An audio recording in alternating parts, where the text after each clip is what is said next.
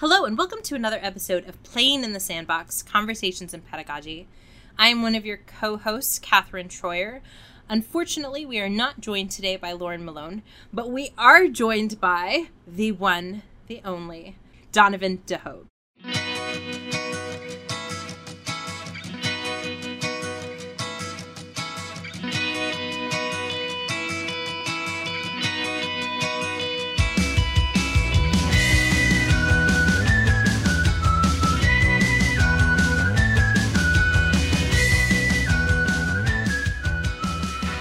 Donovan is our post-bac fellow here in the Collaborative for Learning and Teaching at Trinity University.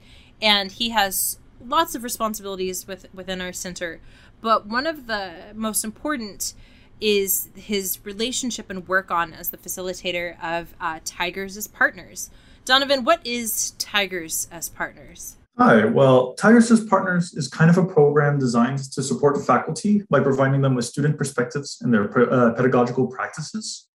We kind of do this by pairing the faculty members with a student and having them provide specific feedback through multiple services that the students are trying to use. I've done Tigers as Partners before and it was fantastic, but it sounds a little daunting because it almost sounds like that it's just like a semester of getting course evaluations from a student, but that's that's not really what's happening, right? No, not at all. Honestly, uh, it might sound like that way on paper, but the best way to put it is having someone on the inside explaining to you what it's like, what the things are working, what is not, and instead of taking it as a uh, like a, for lack of better words, a constant criticism, as a way of saying like, look, there are things that we can do to help. I, I really love that idea of the the insider perspective because that's that was for me what I found so valuable because I've I've been a student obviously right you you can't become a teacher without having been a student, but it's been a while, right? And and not only has it been a while, but I've not been a student at Trinity in 2021, right? So there are just so many factors that a student can really say like, "Hey, this is something that I know from this insider perspective."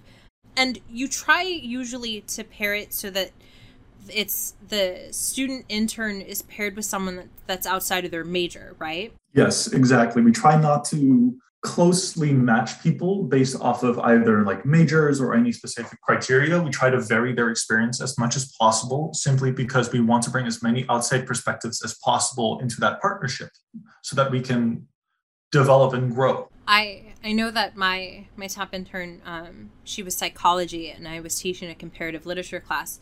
And there were times that she would be like I don't understand how how you're setting up this class because it's so different from how psychology classes are set up. And i needed that reminder right that she could only offer me because she wasn't really intrinsically involved uh, in the department. So what do you do in your role as a supervisor and facilitator? Like what what guidance or sort of interactivity are you having with these student interns in this over the course of a semester? Besides just generally being their supervisor and kind of acting as like their strategist and their positioner essentially uh, my job is to kind of act as like their their their backbone their uh, their base of operation. And essentially if uh, they will uh, once a week kind of uh, meet up with me and we will discuss what's going on in their in their partnerships and so then uh, we will come up with creative solutions to st- to problems that the the TAP a partner might bring to their TAP intern. And so uh, my job essentially then is to carry a lot of their weight. So if they're asking for specific questions, I provide resources or I do pedagogical research for them, anything along the lines to help that partnership kind of fruition. That's fantastic. You will think that I have asked many questions, but that was all part of question number one, right? Which is what is TAP? And so knowing that that you get together with the the TAP interns um, as a cohort once a week. And I also know that, you know, as as a faculty member, I meet with my student intern once a week, right? So that there's lots of, of collaboration, sort of awareness of what's happening in a broader sense. Can you can you talk about some of the things that that TAP students end up doing with their faculty? Like, let's say I'm like, this is the most amazing thing ever.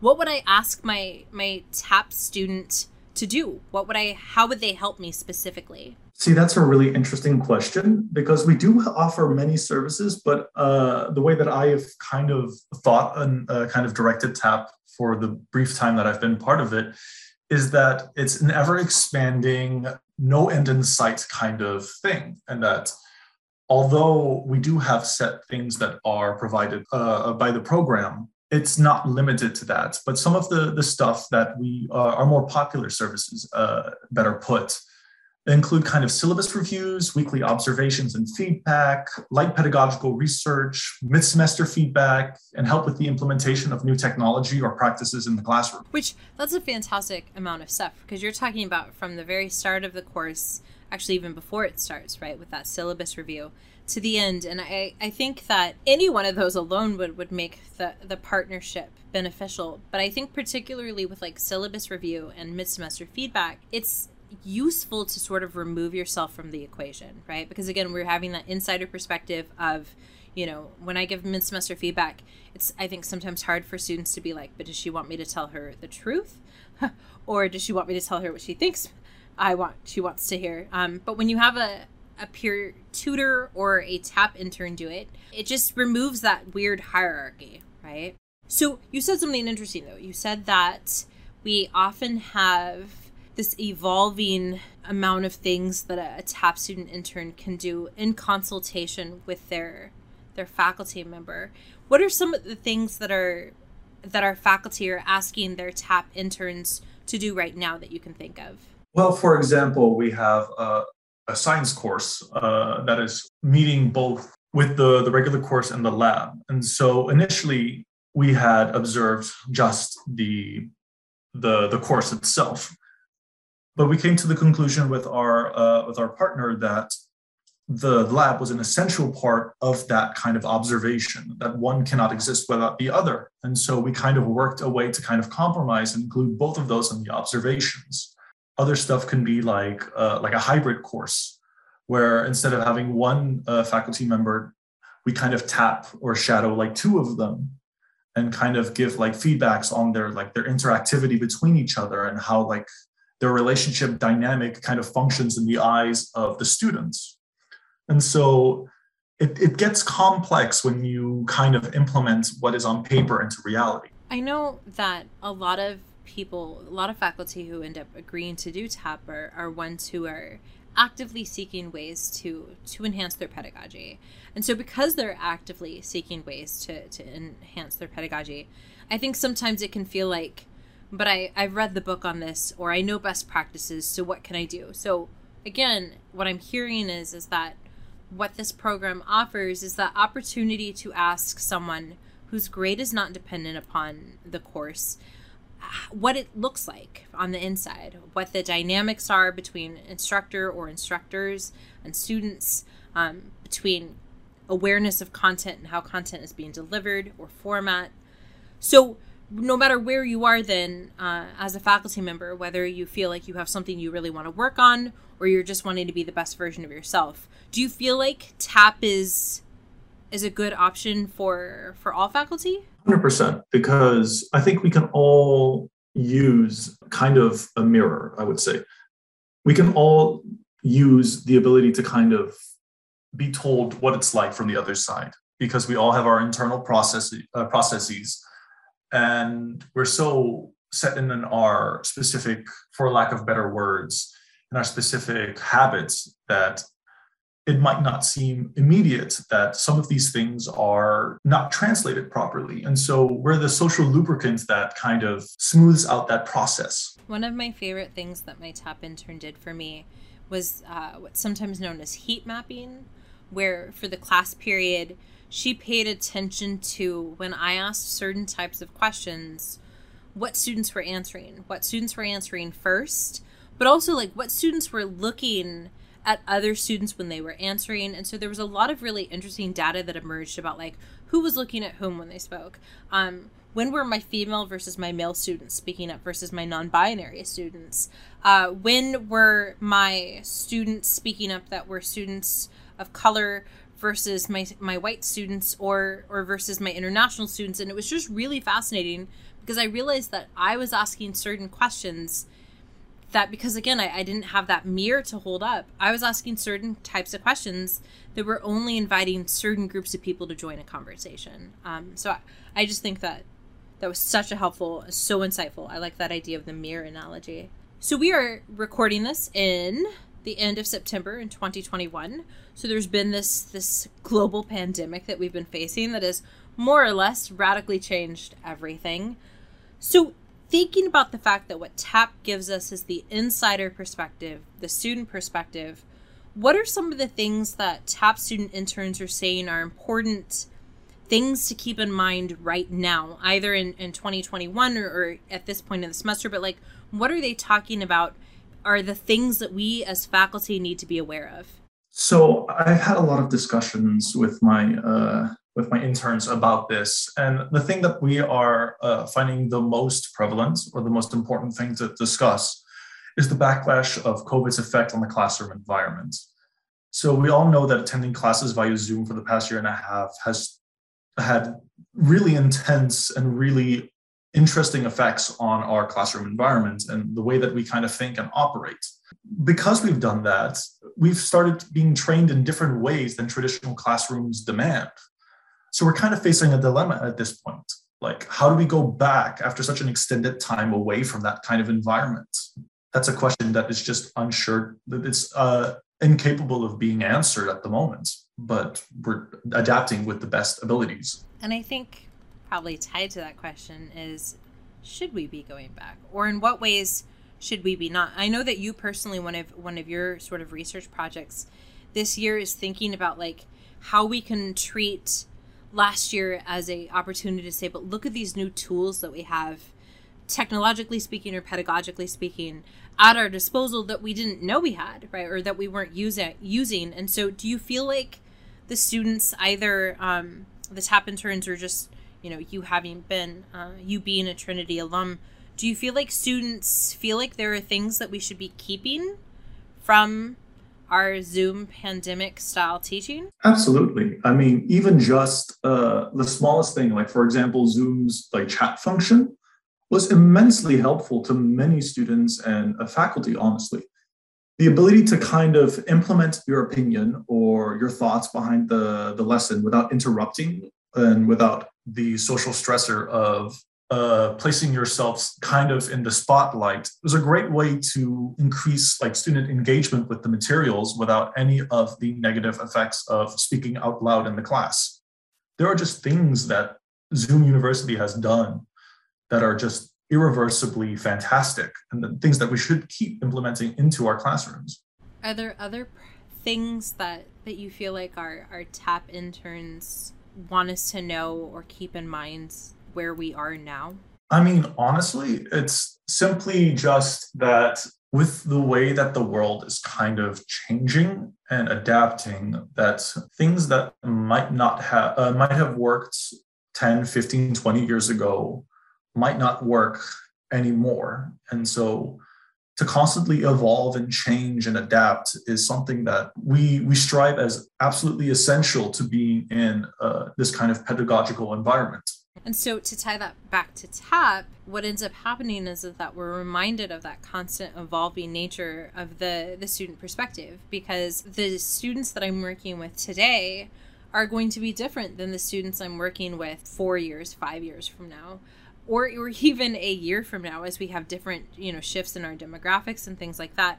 So there is a way in which TAP allows us to be reminded of how things are changing and how things are evolving. I think too, it, it serves as a signpost to your students that that you are taking not just your craft of teaching seriously, but you're taking an awareness of student needs in the moment seriously because you're saying I'm inviting the student perspective in this very formal way as well as however many informal methods. And and that just that lets your students know something really specific about you, I think.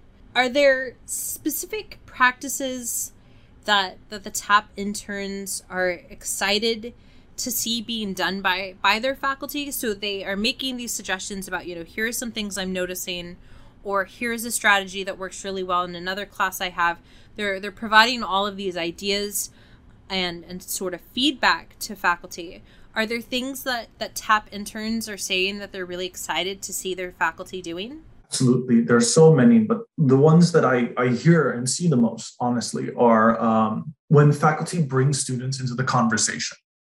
And instead of like focusing on just relaying the information, our interns observing the class enjoy being part of that lecture, whether that kind of means like discussing the content amongst each other or even just debating its merits the students seem to enjoy active over passive learning and seeing that kind of like that brightening up in the class environment is such a is such a valuable thing.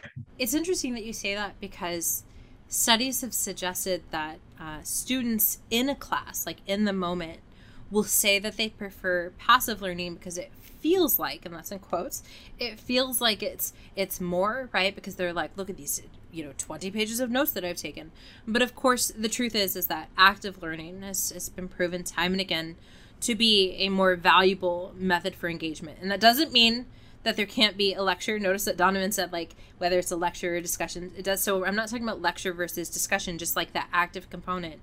But what's interesting is you're telling me that when students like our tap interns are just observing right when they're not having to be again graded they can just see how it unfolds time and again they're saying this is better, right? This is more engaging. This is proving to create a, a better ground for learning. And that's really fascinating to me.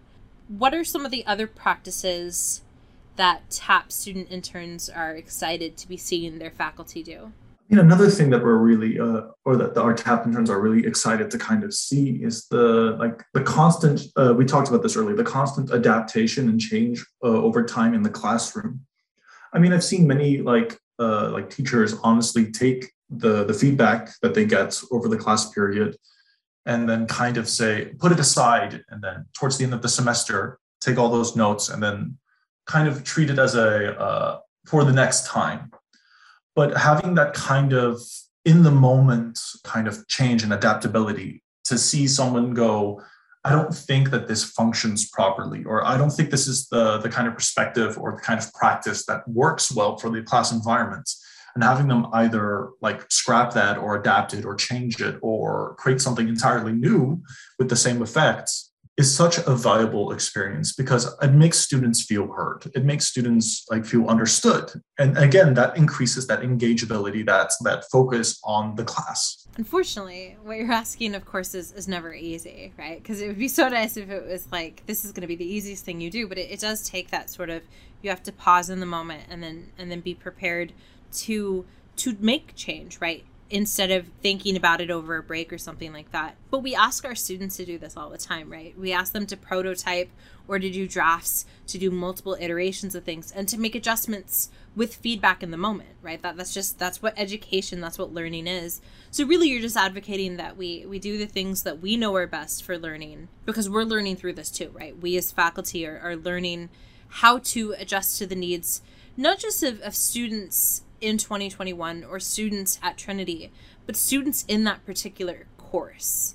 I found that things that I did with my students at the beginning of the pandemic had to be different than things I did with my students uh, in the middle of the pandemic because of their different needs at different times, right? I had different classes, very different um, personalities. This sets up nicely to to the final question because we are right. If we're in the end of September, we're nearing mid semester time, which means now is a really good time for us to, as faculty, to engage in, in mid semester feedback. And of course, if you have a TAP intern, uh, they will run that for you. If you have a peer tutor, you could ask them to do it.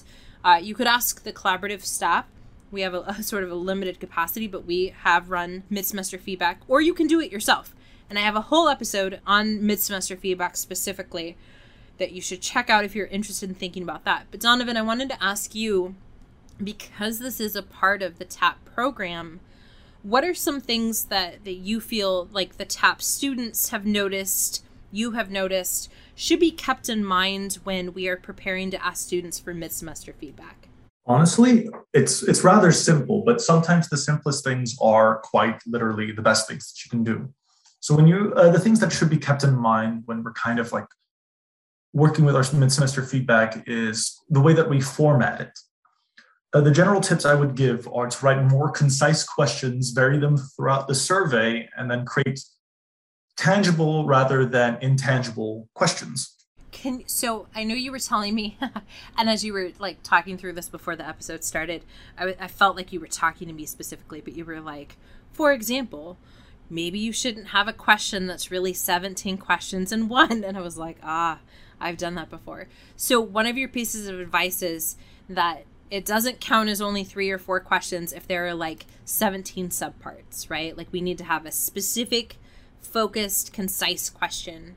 Um, do you have tips for like what types of questions students feel better equipped to answer or tips for for how to write those types of questions uh, for those kinds of questions i honestly i recommend basically to just uh, shrink them as much as possible. If you try to implement like segments behind it or like what was your opinion on this and how does that make you feel and where do we go from now on and what were your improvement or thoughts of improvement then what you're doing is you're overwhelming the students you're overwhelming their their ability to critically think about something because when there's so many elements you kind of focus on trying to find one answer that encompasses all those questions by breaking them up into smaller more concise questions what we can do then is that we can have smaller answers which is not particularly bad but not what we desire but it also creates a better engagement and a clearer answer for you.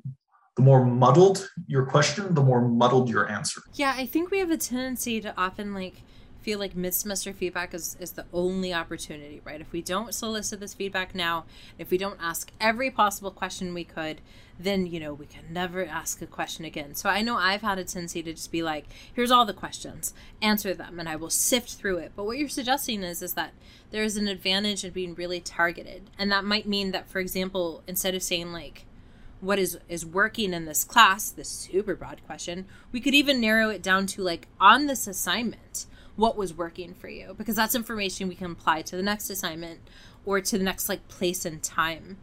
So how can we create questions that that feel meaningful to a student? So you were a student not so long ago. What types of questions when you had faculty who did mid-semester feedback did you find helpful or like what types of questions would you want to be asked as a student to feel like change is going to happen in the class?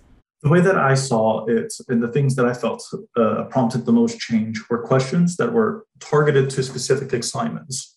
So if you have big major grades, if you have like writings portions or essays or anything along that line, I think the best way of kind of creating that kind of environment and that thought process is asking that very targeted question of, hey, we did, uh, we broke up our essays within three sections one is just thesis, one is then rough draft, and then one is final draft.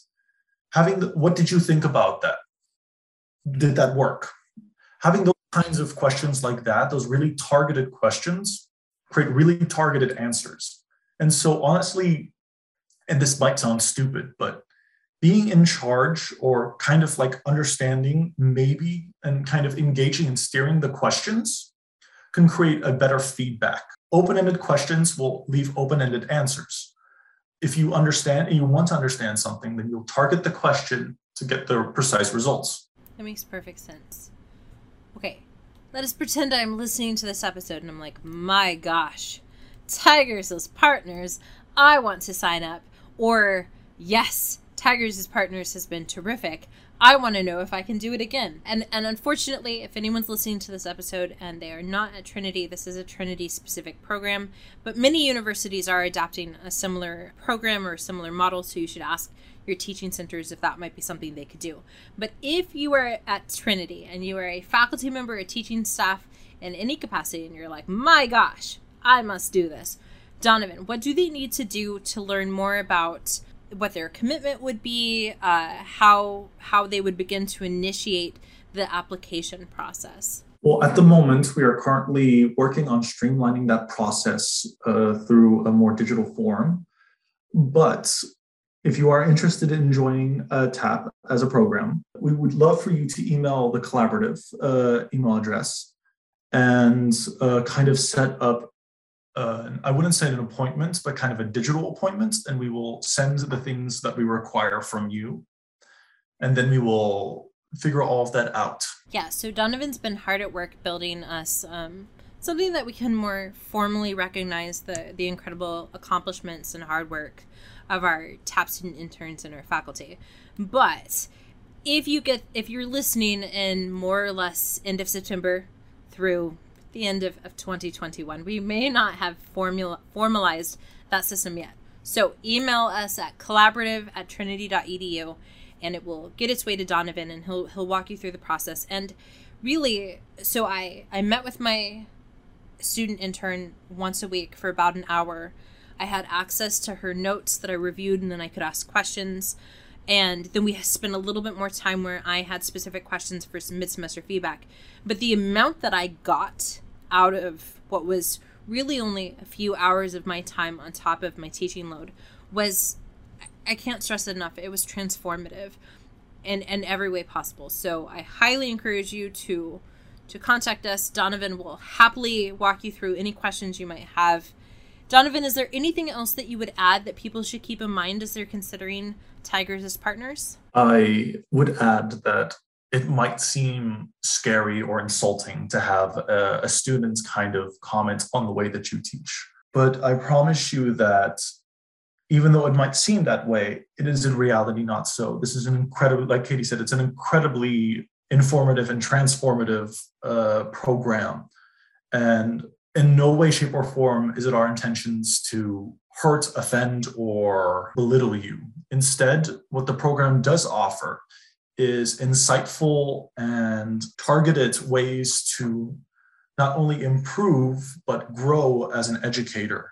And that is something that, if we work in education, is something that we should always strive for. That's a beautiful point because I, I do want to stress that we carefully vet and hire our student interns and and part of your job donovan is is that you're working with them on how to have really tough conversations and how to think about taking their ideas as a student from the student perspective and articulate them in, in the most helpful way for faculty. So these are students that are receiving training on how to take what can be uncomfortable topics um, and turn them into meaningful dialogue. So it's just such a an amazing thing that you do. Thank you so much for all of your work on this project, um, for also talking with me today. Don't hesitate to reach out to us. Our next episode is going to be returning to what we told you our next episode would be, and that is we'll we'll finally conclude our section on game-based learning by looking at serious play.